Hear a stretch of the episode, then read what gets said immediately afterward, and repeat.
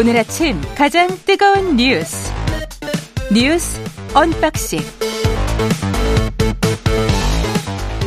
자, 뉴스 언박싱 시작하겠습니다. 민동기 기자, 김민하 평론가 나와 있습니다. 안녕하십니까? 안녕하십니까? 안녕하세요. 제가 목 상태가 안 좋아서 예. 지금 제 목도 의심을 할 수밖에 없는 상황이라 계속 모니터링을 하면서 헤드폰을 들으면서 예, 이야기를 진행하도록 하겠습니다. 조금 좀 그 듣기에 곤란하시더라도 죄송합니다. 빨리 닫겠습니다. 예. 진행자가 바뀐 줄 아시더라고요. 예. 바, 바뀌지 않았습니다. 매일 바뀌고 있습니다. 목소리가. 예. 오늘은 약간 상태가 안 좋네요. 제가 생각해도. 사 점 오 재보궐선거 전주울 국회의원은 진보당이 됐죠. 강성희. 강성희 진보당 후보가 당선이 됐습니다. 예. 전주을 국회의원 재선거에서 강성희 후보가 삼십구 점 영칠 퍼센트를 득표를 했는데요. 뭐 무소속 임정혁 후보를 누르고 당선을 확정을 했습니다. 진보당 후보가 국회에 진출한 건 이천십사 년 십이월 헌법재판소의 결정으로 통합진보당이 해산한 뒤 무려 팔 년 만입니다. 이번 재선거는 이상직 민주당 의원의 구속으로 이제 치러지게 됐는데요. 민주당의 무공천 결정 속에서 강성희 후보를 비롯해서 모두 여섯 명이 출마했습니다. 투표율이 이십육 점 팔 퍼센트였는데 아무래도 이곳이 민주당의 텃밭으로 분류가 되는 지역 아니겠습니까? 근데 이제 진보당이 이 지역에 깃발을 꽂았기 때문에 내년 사월 치러질 총선에서도 치열한 선거전이 펼쳐질 것으로 예상이 되고 있는데요. 일단 강 당선인이 소감을 밝혔는데 윤석열 검찰 독재를 심판을 하고 새로운 정치를 향한 전주 시민의 열명이 표출이 된 것이라고 생각을 한다. 검찰 독재에 맞서 싸워 이기겠다. 이런 입장을 밝혔습니다. 음.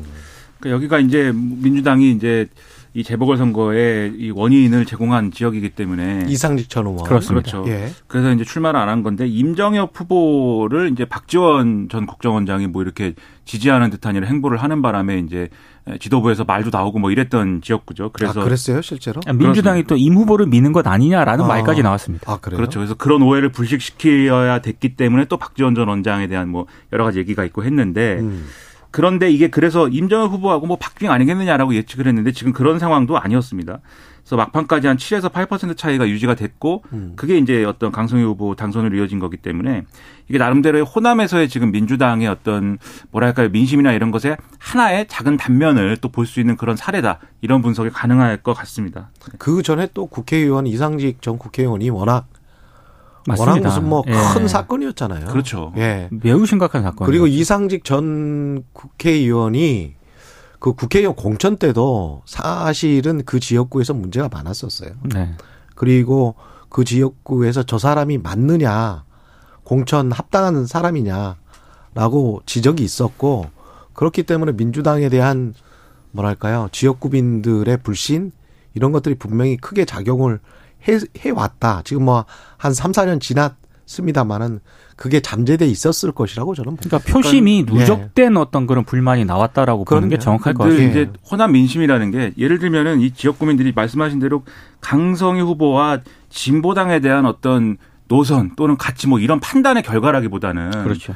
민주당이 아니면서 그렇다고 이제 국민의힘일 수는 없는 거고 호남 민심이라는 게 민주당이 아니면서 뭔가 국민의힘이 아닐 수 있는 어떤 후보가 나오면 어, 긍정적으로 생각해 볼 수 있다라는 이런 민심이 늘 있거든요. 왜냐하면 그렇죠. 뭐 항상 이제 호남에서 전적으로 민주당을 밀어준다라는 분위기 속에서 부적절한 후보를 막 공천을 하고 이런 일들이 그렇죠. 과거에도 있었기 때문에 민주당의 국회의원과 국민의힘 국회의원과 별반 이념적으로 그리고 하는 행태가 차이가 안 나는 국회의원들도 많아요. 그럼. 그렇죠. 예. 그런 민심을 좀 이제 민주당도 겸허하게 또 받아들일 필요가 있는 어떤 대목이다라고 서로 생각합니다. 지금 차별화를 해야 됩니다. 국민의힘도 네. 그렇고. 민주당도 그렇고, 예. 구, 국민들이 원하는 게 확실한 게 있는 거는 같습니다. 이번, 이번 조그만 단면이지만, 예. 그리고 민당정 지금 쌀값 논의를 했는데, 그, 최강시사에서 또 조수진 의원이 밥 한 공기, 조수진 의원은 나름대로 또 또 다른 또 해명을 하고 그랬죠. 그러니까 조수진 예. 의원 같은 경우에 어제 최강시사 인터뷰 때문에 예. 굉장히 좀 비판을 많이 받았는데요.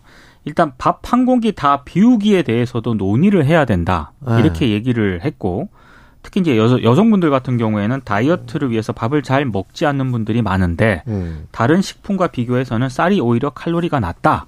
이제 이 아이디어 차원에서 이렇게 얘기를 한 것으로 일단 보이는데요. 아이디어 차원인데 그 이야기도 못 하느냐. 그렇습니다. 어. 아, 근데 이제 이 발언 때문에 논란이 좀 빚어지니까 아, 조수진 최고위원이 뭐 민생 일일구 회의에서 나온 몇몇 아이디어를 소개하는 발언의 진위를 왜곡을 해서 선전선동을 벌이는 것에 유감을 표한다라고 밝히긴 했습니다만 이, 이 당내 비판이 오히려 더, 더 많았거든요. 예. 뭐 이준석 전 대표라든가 김웅 의원, 허은아 의원 같은 경우에는 상당히 지금 뭐 갈수록 태산이다 뭐 이렇게 좀 강하게 좀 비판을 하기도 했습니다.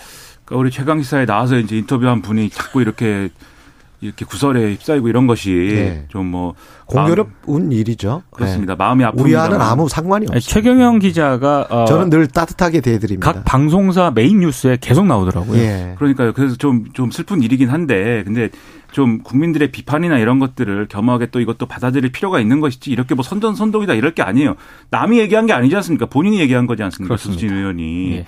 이 양곡관리법 얘기가 늘 말씀드린 대로 지난해, 지난해부터 계속 나온 얘기예요. 이거를 그렇죠. 민주당이 밀어붙인다고 하고, 이 국민의힘은 대통령 거부권 행사하도록 우리가 건의할 것이다, 막 이렇게 얘기를 하고, 계속 이 현안의 최전선에 있었던 그런 쟁점인데, 그때부터 사실은 이 여당의 입장에서는 양곡관리법을 이렇게 거부권 행사까지 얘기하면서 거부를 할 것이면, 그럼 앞으로 우리의 이제 어떤 농업 대책이라든가 쌀값 문제로 고통받는 농민을 위해서 어떤 정책을 할 것이냐에 대한 고민들이 쌓여서 지금쯤이면은 아, 우리 이런 것도 한다, 이런 게 나와야죠. 그걸 위해서 사실은 오늘 당정 협의를 하는 거 아닙니까? 그렇죠.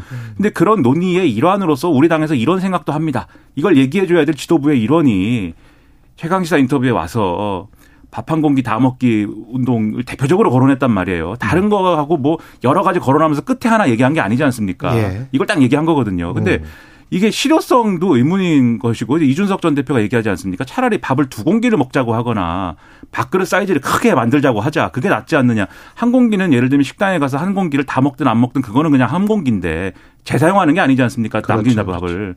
그러니까는 이게 대안도 아닌 것을 이렇게 얘기하면은 그게 대안 경쟁에 어떤 좋은 게 되겠느냐 이렇게 얘기할 정도로 납득 안 되는 얘기를 한 거거든요. 그러니까 사실 순서가 좀 잘못된 것 같아요. 맞습니다. 이를테면 네. 오늘 이제 그 나름대로 대응 해법을 내놓는다는 거 아니겠습니까? 뭐 현행 이조 원에서 오조 원까지 농업 분야에 지급하는 직불금을 좀 늘린다. 음. 뭐 이런 내용도 있고요. 지급 대상 품목도 다양화한다. 이런 내용들이 이제 당정 협의회를 거쳐서 이제 발표를 한다는 건데. 그렇죠. 여기 보면은 또 자세한 내용들이 있어요. 올해 쌀값 안정을 위해서 뭐 전략 전략작 작물 직불제를 시행한다. 그러니까 이게 이제 쌀 과잉 생산을 막기 위해서 쌀이 아니라 뭐 콩이라든가 가루쌀, 사료용 옥수수 등을 재배를 하면 직불금을 주는 그런 제도인데, 이거를 이제 또 시행을 하겠다라는 것 등이 이제 언론에 보도가 됐거든요. 예.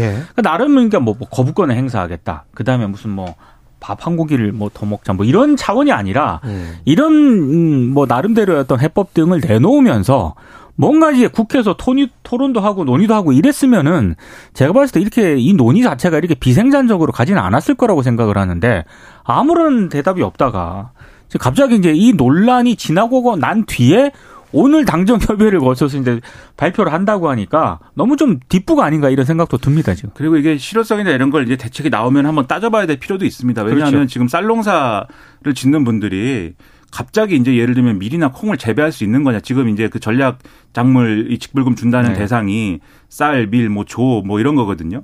근데 그런 걸 갑자기 재배할 수 있는 거냐. 그렇죠. 그런 상황인 거냐. 왜냐하면 쌀이라는 건 어쨌든 상당 부분 어쨌든 자동화가 돼서, 그것도 뭐 어려운 일입니다만 어쨌든 기계화되고 자동화돼가지고 농사짓기가 그래도 좀 용이한 부분이 있는 반면, 콩, 뭐 옥수수 이거는 이제 그런 차원은 아니지 않습니까? 그렇죠. 특히 이제 농촌의 고령 인구가 많은 상황에서 그렇게 이제 어떤 직불금이나 이런 것으로 이제 좀 지원으로 지원책으로 해서 이걸 유도를 잘 할 수 있을 거냐. 저는 보완 대책이 여러 가지가 더 필요하다고 보고, 근본적으로 이제 농촌에 대한 어떤 접근을 할 것이냐, 농업에 대한 어떤 접근을 할 것이냐에 대한 정책적인 로드맵이 있어야 된다 이렇게 생각이 되는데, 근데 거기에 이르지 않더라도 어쨌든 뭐 당정 협의를 잘 해서 좋은 대책을 내놓는 것이 우선적으로 필요한 거죠. 근데 밥 한 공기는 그걸 희화화하니까 그러니까요. 김기현 대표도 그 그게 무슨 대안이 되겠느냐 이렇게 얘기하지 않습니까? 그래서 이런 바, 비판에 대해서 겸하게 받아들이고 미안하다고 하면 되는데, 자꾸 선전선동이다. 선전선동이 아니죠. 본인이 말씀을 했는데. 근데 이, 이 점은 지적하고 싶어요. 그러니까 사고의 그 행태, 그러니까 머리 캠페인 운동 뭐 이런 게 자꾸 나오면요, 사람들이 새마을운동 생각해요. 이거는 좀 안 좋은 것 같거든요. 그렇죠. 제가 보기에는 너무 옛날로 돌아가는 것 같고, 지금 사람들은 이미 자본주의를 많이 경험을 했고 지금 시민들은 굉장히 눈높이가 높아져 있거든요. 그러면 시장에 저게 맞는 대책인가. 지금 쌀 농사뿐만이 아니고 사양산업이 굉장히 많거든요. 이 많은 사양산업과 사양산업 종사자들을 어떻게 적절하게 직장 또는 직업을 이전시킬 수 있을까에 관한 국가적인 비전, 세밀한 대책, 이런 것들을 원하는 겁니다, 정치에. 근데 그런 것들에 관해서 세부적으로 좀 고급지게, 고급스럽게 정책을 논의하지 못하고, 그렇죠. 육십, 칠십 년대 하던 식으로 어떤 운동을 하자.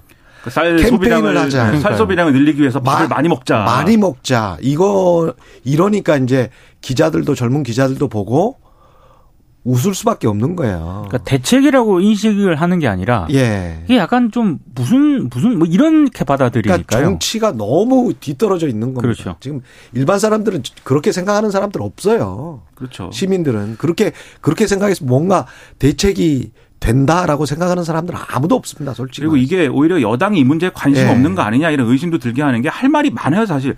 그러니까 지금 쌀 중에 가루쌀이라는 게 있지 않습니까? 맞습니다. 저는 처음에 이제 아, 쌀가루 아니야 이렇게 생각했는데 그게 아니라 바로 이거를 도정하고 찧어가지고 가루 형태로 만들어서 예를 들면 밀가루나 이런 걸 대체할 수 있는 어떤 종류의 쌀로 품종을 바꾸자. 밥쌀에서 가루쌀로. 이런 것도 추진하고 있는데 다만 이제 아직 더 개발을 좀 해야 될 것 같아요. 이걸로 이제 어떤 그동안에 이 생산하는 어떤 그러한 이 밀가루 음식을 다 대체하는 것은 어렵다고 하고 아직. 음. 그래서 이런 것들에 대해서 근데 앞으로 연구 개발 이런 걸 열심히 하겠습니다. 이런 얘기도 할 수 있는 것이고 밀도 네. 사실 밀농사가 과거에는 이제 어, 많이 이제 육이오 이전에는 좀 있었는데 그게 이제 미군이 이제 지원하기 시작하면 없어진 것이고, 근데 또 한국에서 밀 이제 특정 지역이 이 아닌 지역에서 키운 밀은 또 맛이나 이런 게 또 없다, 뭐 이런 지적도 있고 하니까 음. 이런 것도 품종 개량해가지고 좋게 만들어 보겠습니다.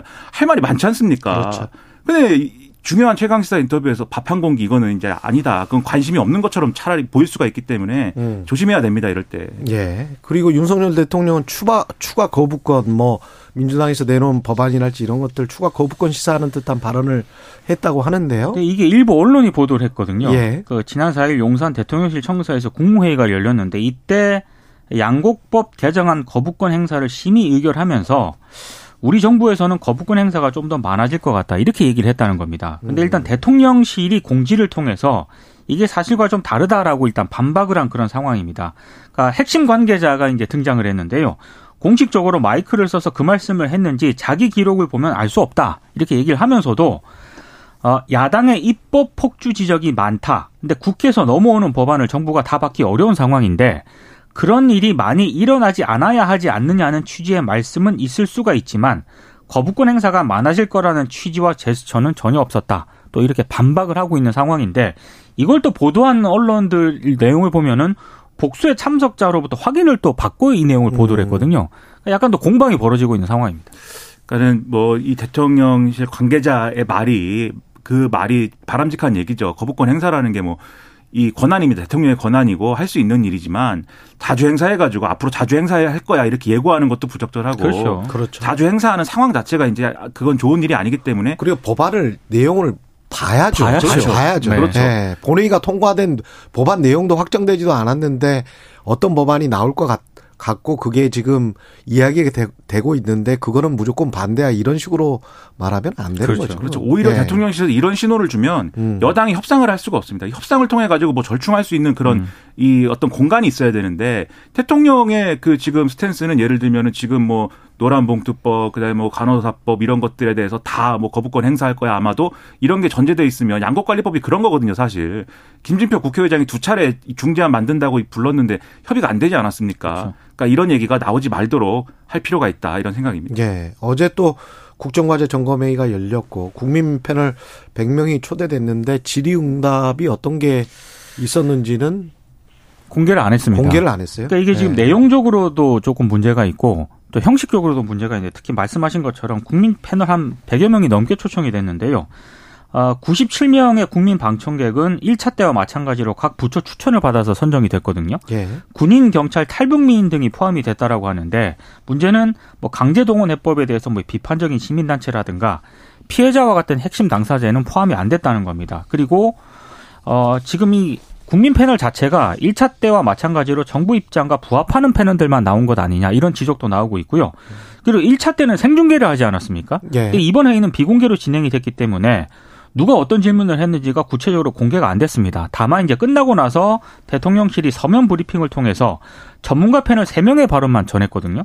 전문가 패널이 누가 참석을 했느냐 보니까 인요한 국가보훈처 정책자문위원장, 예. 태영호 국민의힘 최고위원, 김현호 국립외교원 교수, 유용원 뭐 조선일보 논설위원 이런 분들이 참석을 했다라고 합니다. 네.